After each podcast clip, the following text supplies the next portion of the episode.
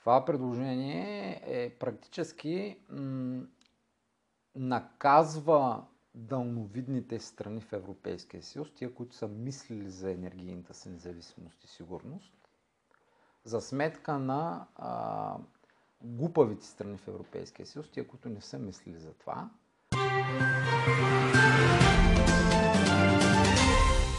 Европейския съюз ще разгледа тази седмица в Прага предложение за контролиране повишаването на енергийните цени за намаляване на ценовата тежест върху потребителите.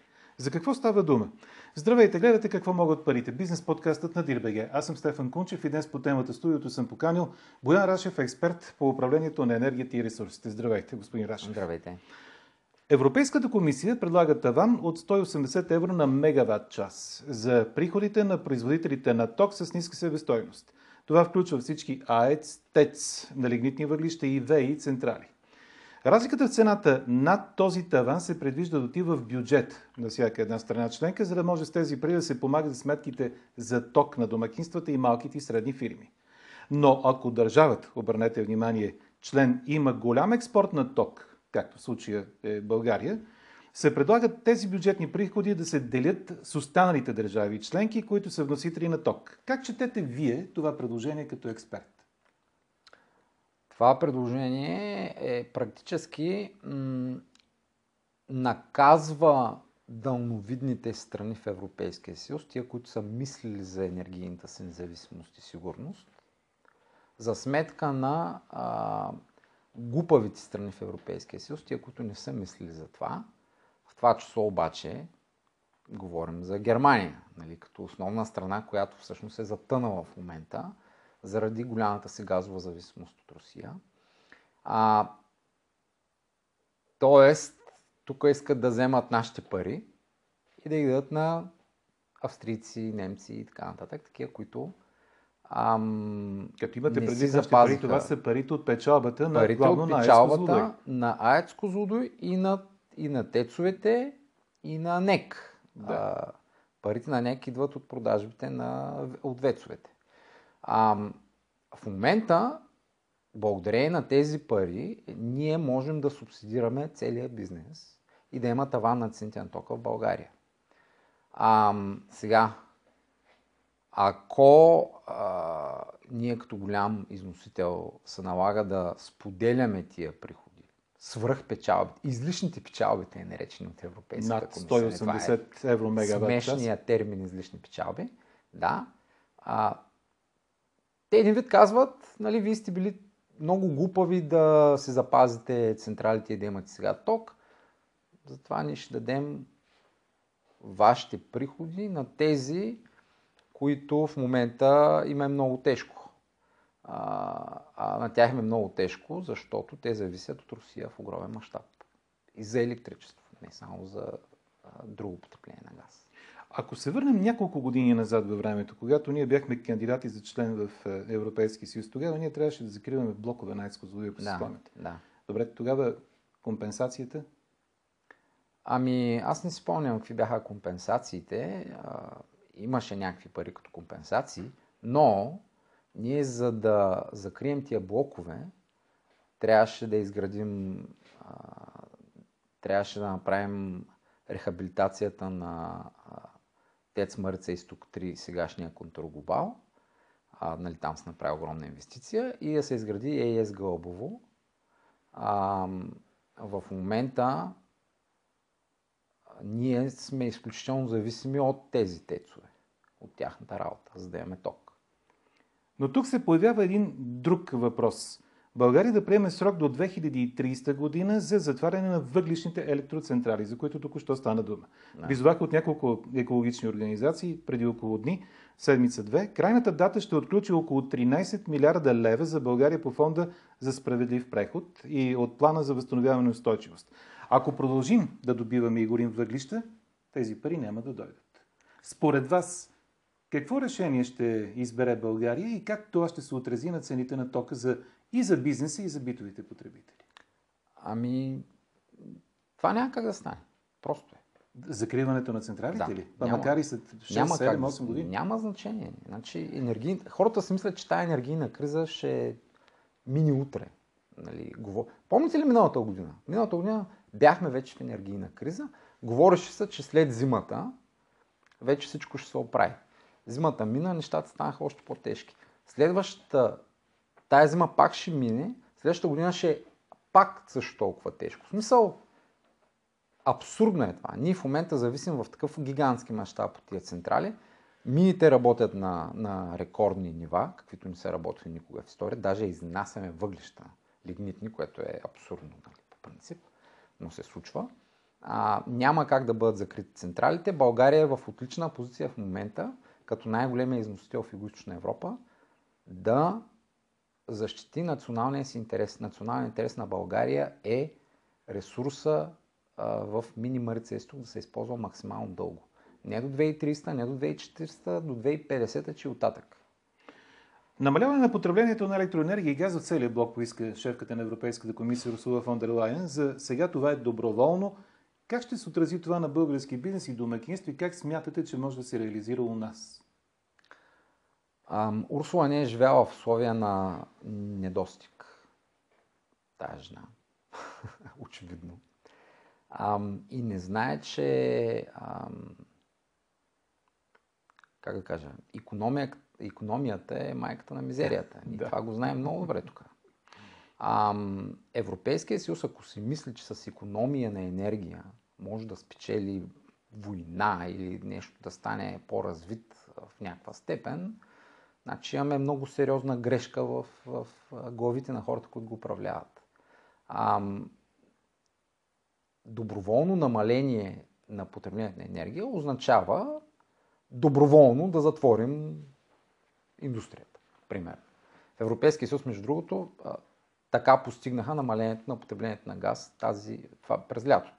Нали, говори се, че има голямо намаление на потреблението на газ, напълниха се хранилищата, само че това голямо намаление идва от това, че торовете заводи спряха, металургията им е много ограничена, заводите за химикали и други неща спряха. Смисъл, това няма как да работи. Това, това е път към закриване на економиката. Така че аз, нали, държавите трябва да намерят начин да произвеждат собствена енергия. Ние имаме начин и го, и го правим. Тоест България има ток. А, който си е закрил собствените мини и се затваря ядрени централи, ми да му мисли сега. Въвеждането в експлуатация тези дни на газовия интерконектор между Гърция и България, да чакаме ли поносими цени и гарантирани доставки? А съществуването на интерконектора не гарантира никакви доставки. Ни трябва да го купим този газ от някъде, нали, за да е, дойде. Нали Азербайджан? Въпрос е, въпрос е, че вече има откъде да мине. Нали, това е да. много важно. Интерконектора най-сетне го има. Това е прекрасна новина сама по себе си. А, дали аз не знам какъв точно е договор с Азербайджан и кога свършва. Доколкото съм чувал, ам, договора с Азербайджан е до края на годината.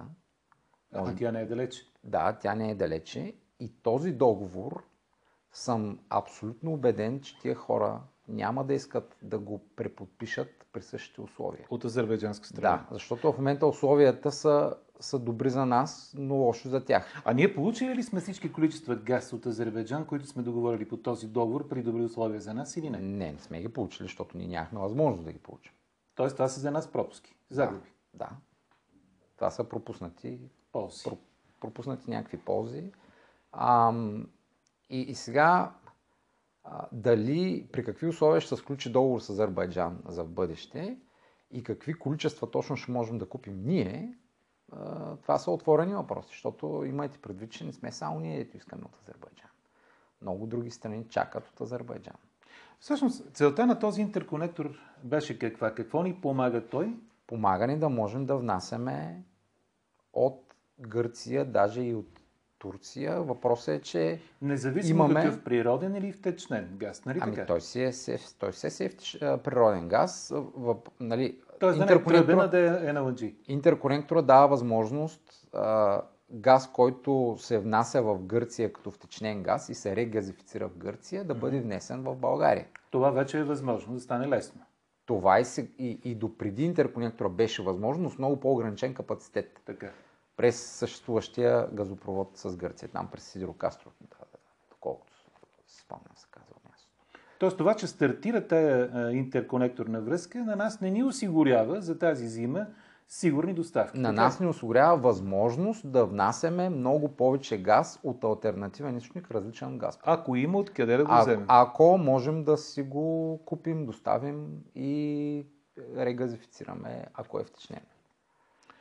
Трите тръби на газопроводите Северен поток 1 и 2 по дъното на Балтийско море между Русия и Германия бяха безпредседентно пробити или взривени. Не знам вече кое е по-правилно. Да. Това превръща турски поток, преминаващ през България, в единствената пълноценно работеща линия за внос на руски газ по тръбопровод в Европа. Нали така? Извън Украина, която не да. минава през Украина. Като изключим Украина, да. да. Каква новина е това за нас? И може ли България това да си възползва от е, тази ситуация?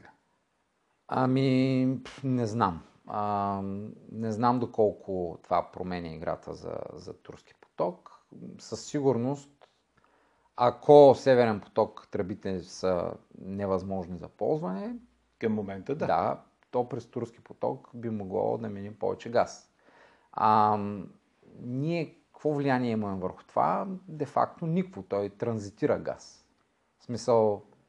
А... Ние можем ли да печелим, например, повече от транзит? На базата на това, че повече газ Ами не мисля, не мисля. А, това би трябвало да е отдавна уредено в договорите. В смисъл, това трябва да е ясно в дългосрочен план. Да, в дългосрочен план. Така, и дори да има някаква промяна, промяна на, на обемите, това няма да са някакви значими допълнителни приходи за България. Не е нещо, което. Е, добре, този турски поток тече по него руски газ, нали така? Да. Къде отива? При това, който го е купил. Това са само Сърбия и Унгария ли? Не знам. Защото той стигне до Унгария, може да продължи и нататък. Това остава отворен въпрос, така ли? Да, това е отворен въпрос. Да. Най-развитите економики в света, Г7, това са Съединените щати, Великобритания, Япония, Канада, Германия, Франция и Италия, се договориха за въвеждането на ценови тавани върху внос на руски суров петрол и нефтопродукти в опит да ограничат приходите на Кремъл и ресурсите му за продължаване на войната в Украина. Кремъл отговори, че Русия няма да продава петрол на страни, които биха подкрепили въвеждането на такъв таван. Европейски съюз пък наложи ембарго на руски суров петрол, внасен чрез танкери от 5 декември тази година и на нефтопродукти от 5 февруари до година. Какво очаквате да се случи с цените на горивата след тази дата у нас? А, цените на горивата у нас са функция на цените на петрола до голяма степен нали, на световните пазари. А, аз лично очаквам от днеска, между другото, ще вземе решението в а, Виена. Днеска има среща на ОПЕК плюс на енергийните министри а, на страните износители на петрол на която се очаква те да намалят а, износа с 1 милион барела дневно. Това означава повишение на цените на суровия петрол. Той вече се дигна точно заради това очакване. А, сега това, ако се случи, м- това е много силен знак обаче, ако не се стане. Знак за какво? А, знак за това, че арабите са склонни по-скоро да играят с Русия, отколкото с, с САЩ. Е, да, но нали има една такава оговорка, че който търгува с руски петрол също на практика купува руски петрол, от трети страни също ще подлежи на санкции. На кой продава тогава Русия петрол? Ами, вижте, много трудно да, са, да тия петролните санкции е, те не работят. А, ако наистина а, големите страни вносители се опитват да, са, да, да сложат таван на цената на руския петрол, според мен Путин като се има предвид, че той е във война, той вече играе в банк. Нали? Той използва каквото може, нали? той ще го използва. А, руснаците са в такова положение, че те само и само да навредят, могат да си позволят, примерно, да намалят радикално износа на петрол което ще доведе до това, че цената на петрола ще щупи тавана. И, и най-много ще ги заболи точно и тия държави, които са сложили таван на цените на петрола за Русия. Тоест, м- много, много е трудно някой, който е голям вносител, ам, да, на, да налага някакви правила на играта. Там, където а, говорим за нещо, което е в основата на економиката, без което няма движение. И, а, и аз това, което виждам е, че арабите ще правят всичко възможно цената да е по-висока, а, руснаците също. И козовете са в тях. И знаете ли защо е така? Защото западният свят сам унищожи собствения си добив на петрол. И в момента а, американците буквално се молят на арабите да няма такава сделка в Виемен, каквато днес ще има най-вероятно. Тоест, тия големите страни, които се смятат за нали, много велики, те не са в положение да задават тона всъщност. Американците междувременно си източиха стратегическия резерв. С други думи, те не могат да помогнат на Европа, така както правят в момента в определени граници с е, втечнения газ. Така ли? Ако става дума за петрол? Американците ли? Да. Те на себе си не могат да помогнат. Камо ли на Европа? Добре, а, попитах ви за това, защото да напомним, че България има дерогация, която е до 2024 година за внос на руски петрол. Да. Обаче, ние сме страна, която е част от Европейски съюз, който налага таван. И ако Русия си изпълни заканата, че няма да продава петрол на държави, които налагат такъв таван на руския петрол, mm-hmm. тази дерогация дали пък няма да стане безпредметна? Ами, може да стане. Имайте предвид, че за руснаците... Въпреки, че ние си имаме дерогация още две години. Да, да, но, но ние си имаме дерогация, но, но ако ние кажем, ние ще купуваме руски петрол, само че той ще струва максимум 50 долара на барел, примерно, а, от отсрещната страна спокойно могат да кажат, ми ние няма да го продаваме. Именно, да. И тогава какво става тук? Откъде чакаме петрол? От, Араб... от Саудитска Тогава, тогава ще трябва да търсим от някъде другаде. И тогава възниква въпроса, нефтохима всъщност може ли да го преработи? А той може ли? Еми, това е интересен въпрос, който технически, нали, аз не мога да отговоря на него. Но трябва да се направят със сигурност някакви инвестиции там, за да може да се преработва какъвто и да е петрол. Ти не можеш просто е така от днеска за утре да смениш суровината. С други думи, ние освен неяснотата, която имаме по отношение на снабдяването с газ, който не е от чак такова огромно значение, както за други економики, за българския бизнес, mm-hmm. от е, декември месец тази година може да се окаже, че оставаме и под въпрос с е, доставките ами, на петрол, така ли? Това е малко вероятна заплаха. Значи, технически съм сигурен, че в рафинерията ще могат да се справят с това, ако възникне такъв проблем.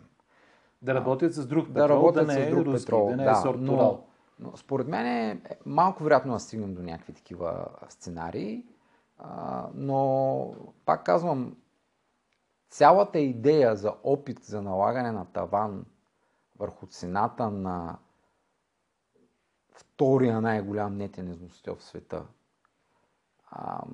е много опасна и може да се стигне до много тежки последствия за всички страни, които я налагат. Сега, много хора си задават въпроса дали европейските санкции не наказват тях вместо агресора и защо те плащат цената на войната в Украина. Вие чухте ли отговор от политическата класа у нас по тази тема? По тази тема аз даже дискусия не съм чул. Камо ли отговор? От страна на политическата класа. А, това е тема. Защото това която... са хората, които са призвани да решат е, казус. Да, да, това е, това е много сложна тема. А, нали, много в Европа на политиците много им се иска някакси да изглежда, че нали, всички тия неща са смислени ние много печелим от тях. Ние не печелим от тях, ние губим много от това. А, ние, когато се води война, тя нанася поражение на двете страни, а ние влизаме като страна във война, де факто налагайки разни санкции и такива неща. А, това, това, което работи в, в, или, или не, ни, не ни ощетява толкова много, са санкциите, свързани с това на Русия да не се продават високотехнологични неща. Така че тя да не може а, да произвежда повече танкови ракети и няма къде какво още. Както Защото... се появи, например, твърдение, че разглобяват перални, например, точно за да взимат чипове значи, за ракети. Руската економика, тя не е в състояние да произвежда базови елементарни неща, а, камо ли пък нали, в дългосрочен план да произвежда високотехнологични оръжия. А, това, което работи срещу този, който налага санкциите, са санкциите върху енергийните суровини. Е, не се ли получава патова ситуация тогава? И Ни... кой всъщност е по-големия е, губещ от е, цялата тази е, игра на санкции? По отношение на енергийните санкции, по-големия губещ за момента е Европа. А най-големия печеливш е? са големите износители. Големите износители в случая са арабските страни и щатите. Нали от тях купуваме втечнен газ в края на краищата. Петрол, дизел, въглища. Министрите на Германия и така нататък други страни, които налагат нали, санкции по отношение на въглищата, в момента обикалят по страни като Южна Африка, Мозамбик, Мадагаскар, и добива на въглища в Африка се увеличава много бързо. Добре, вие като енергиен експерт, как, например, си представяте е, осигуряването на нормалност в ежедневието и на бизнеса, пък и на домакинствата в тези условия, за които говорим от тук насетне? Каква е вашата прогноза? Какво ни чака? Какво ще се случи? А, нормалност... На чисто битово ниво дори, ако Да, ще... да, нормалност от енергийна гледна точка в Европа а, може да има при изпълнение на едно от двете условия. И те Едното условие е Европа да инвестира много силно в собствени източници и, и в доставки от нали, альтернативи на Русия. Но собствен, альтернативи на Русия. Собствен, собствените източници са много важни. А, това означава Европа да се върне към ядрената енергия, означава Европа да почне да добива собствен газ по значимо и означава Европа да си отвори пак въглишните мини, защото Европа има въглища преди всичко. Ам, другата альтернатива е да се възстановят отношенията с Русия. Защото Русия е толкова голям играч в износа на всякакви енергийни суровини, пък и метали и някои други нали, важни неща, от които се прави всичко, а, че ние а, ние живеем в симбиоза с Русия. А, тая симбиоза е най-силно изразена между Германия и Русия. Не случайно в момента Германия страда най-много от нали, тая война економически. Така че или инвестираме в собствени източници, или си оправяме отношенията с Русия. Не знам кое е по-вероятно да се случи. А, слушам ви с интерес, обаче се опитам да си представя какъв период от време ще отнеме и едната и втората альтернатива, защото ако първата альтернатива Първото но... отнема време. Това означава още няколко години. Да. В които просто ние ще живеем най-малкото поне О, да. толкова лошо, колкото ни очаква тази зима. А, значи, докато, докато ние нямаме нормални отношения с Русия, това е другата тема. Две-три години ще има екшен. Но, но ако дори днес спре конфликта в Украина, вие как си представяте взаимоотношенията с Русия възстановени? Кога? Не си ги представям скоро възстановени.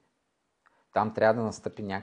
някаква тотална промяна политическа, за да, за да кажат европейските политици, окей, нали, ние си говорим пак и работим пак с Русия, така както сме го правили до преди една година.